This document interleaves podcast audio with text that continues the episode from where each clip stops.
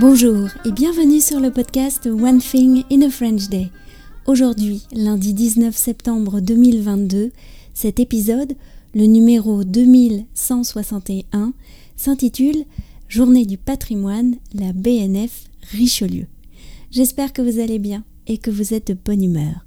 Je m'appelle Laetitia, je suis française, j'habite près de Paris et je vous raconte au travers de ce podcast un petit bout de ma journée. Vous pouvez vous abonner pour recevoir par email le texte du podcast, le transcript sur onethinginafrenchday.com et recevoir le texte seul coûte 3 euros par mois, pas tellement plus qu'un café. Journée du patrimoine, la BNF Richelieu. Chose inhabituelle, j'enregistre ce podcast avec la télé allumée. Je suis les funérailles de la reine Elisabeth.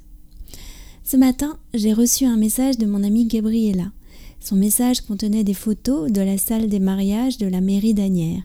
C'est une très belle salle avec des peintures de Henri Bouvet, le peintre qui a remporté le concours lancé par la mairie d'Anières pour la décoration de cette salle au tout début du XXe siècle.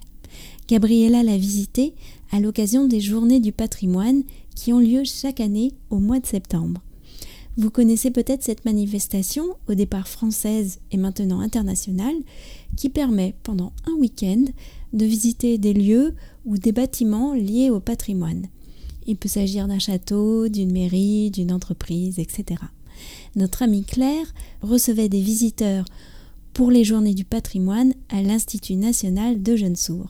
Je me demande si elle leur a montré l'incunable.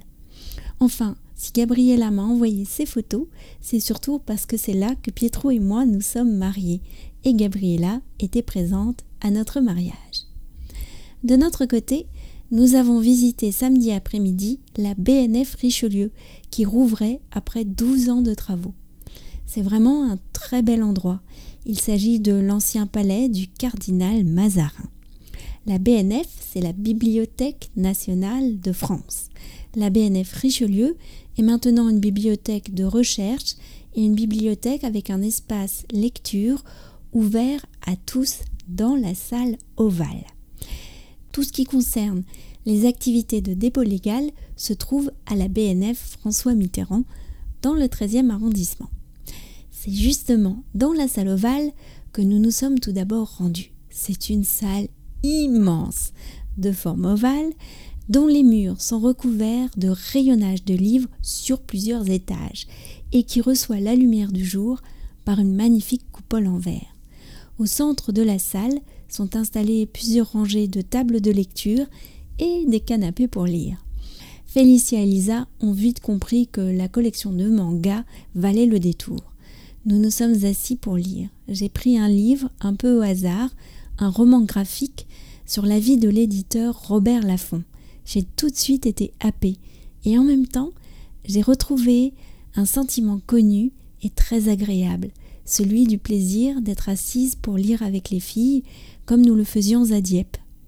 Félicia et Lisa ne nous ont pas suivis pour le reste de la visite, mais avec Pietro et Michaela, nous sommes allés à la découverte des autres salles ouvertes au public. Il y a notamment une partie musée avec des objets très anciens j'ai surtout remarqué une stèle qui m'a fait penser à la pierre de Rosette, mais elle était beaucoup plus ancienne. Il s'agissait d'un contrat en cunéiforme dans lequel un père léguait un terrain à sa fille. Attention, les pires choses vous attendent si vous osez ne pas le respecter. Il y avait aussi une tablette d'écolier en copte et en grec datant du 7e siècle. Tout cela a réveillé quelque chose, un souvenir. J'avais suivi, il y a très longtemps, une série de cours au Louvre sur la naissance de l'écriture avec l'égyptologue Dominique Farou. Je me souviens encore de son enthousiasme, de sa voix et de sa capacité à nous emmener à travers l'histoire de l'écriture. Nous sommes sortis émerveillés par notre visite. Les filles ont hâte de revenir. Avant de rentrer, nous avons fait un détour par le quartier japonais pour acheter quelques onigiri. One Thing in a French Day, c'est fini pour aujourd'hui. Je vous retrouve mercredi pour un nouvel épisode du podcast. À bientôt, au revoir.